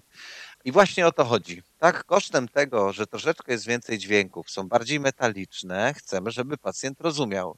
Więc pacjent czasami nawet nieświadomie wygadywał się jakby, że jednak te aparaty Oticon bez względu na to, czy są ustawiane u tego samego protetyka, są lepsze. Więc ja uważam, że są firmy, które produkują aparaty od czasów, dajmy na to tak lat tam 80. bardzo dobre aparaty, natomiast Oticon to jest firma, która produkuje aparaty od 1905 roku i ja myślę, że samo doświadczenie spowodowało, że są jedni z najlepszych, a nawet chyba najlepszych firm na świecie, jeżeli chodzi o produkcję aparatów. Miałem okazję być u producenta, mieliśmy okazję być i zobaczyć wiele miejsc, dzięki którym tworzą się aparaty słuchowe, tworzą się ideologie aparatów słuchowych, tworzą się pomysły i od nich czegoś się nauczyłem, że to najważniejszy jest pacjent, więc poszliśmy jakby tą drogą i jesteśmy cały czas związani z firmą Oticon i myślę, że zostanie tak bardzo, bardzo długo. Końca świata jeden dzień dłużej najprawdopodobniej. Ty jako protetyk słuchu masz na swoim koncie wiele takich nagród, jesteś laureatem wielu różnych nagród, masz swoje osiągnięcia. Tak, czy mógłbyś coś opowiedzieć? To znaczy, o nich? My nie możemy jakby konkurować ze sprzedażą aparatów dużych firm, bo tak jak powiedziałaś, firmy sieciowe mają 200 gabinetów za sobą i my nie jesteśmy w stanie, ja mówię, bo gabinet prowadzę razem z żoną, nie jesteśmy w stanie tutaj ścigać się, jeżeli chodzi o sprzedaż, bo jest to wręcz na wykonalne. Natomiast my możemy ścigać się w technologii, możemy starać się wykazywać przede wszystkim w tym paradygmacie protetyki słuchu i to nas najbardziej cieszy, że możemy otrzymać nagrodę nie za sprzedaż aparatów, a za coś, co chcemy zrobić dla pacjenta, czyli wchodzimy w najnowsze technologie. Nie boimy się sprawdzać, nie boimy się testować, nie boimy się pokazywać pacjentom czegoś, czego sami nie znamy. No i dzięki temu faktycznie te nagrody uzyskujemy w takiej kategorii najnowszych technologii, tak? Czyli staramy się mieć sprzęty do badań, też jedne z najnowszych. Ja myślę, że rzadko które gabinety posiadają audiometrię wysokoczęstotliwościową. Często ktoś mówi, po co to panu? Czasami jedni mówią, żeby mieć, a drudzy, coś tam przez te kilka lat kombinują, bo nowości nie zawsze są fajnie przyjmowane przez różnego rodzaju gabinety. Skupiają się, tak jak mówię, bardziej na sprzedaży. Więc interesuje nas nowoczesność, technologia. Taka jest ideologia naszego aparatu. Zresztą sama nazwa nano ma ukierunkować się do czegoś, co ma być małe, nowoczesne, zastępujące wręcz słuch, ale do tego jeszcze już jesteśmy blisko. Jeżeli chodzi o aparaty słuchowe, to naprawdę do pewnego stopnia niedosłuchu te 90 parę procent korekty to jest cud, jeżeli chodzi o dzisiejszą technikę. Także idziemy w technologię, która pozwala pacjentom nie bać się aparatów słuchowych, przychodzić w końcu i mówić: panie Witku, ja naprawdę słyszę i bez aparatu ani rusz, wiem już, jaka byłam głucha, tak? Jaki byłem głuchy, więc tutaj to jest ta nasza ideologia gabinetu. Jeżeli jeszcze nie zachęciłam Państwa do odwiedzenia gabinetu Witka, to powiem, że on, nie wiem czy teraz jeszcze jest na wystawie, ale miał taki cudny model ucha. Duży model ucha, gdzie było widać młoteczek i też jest w stanie niewidomej osobie to wszystko objaśnić, jak co wygląda, co jest czym. To taka ciekawostka. Tak, w każdym naszym gabinecie mamy plakaty, mamy rekonstrukcję ucha, mamy elementy, które można oddzielić. To też dzięki firmie Oticon zapewnili nam tego typu rzeczy.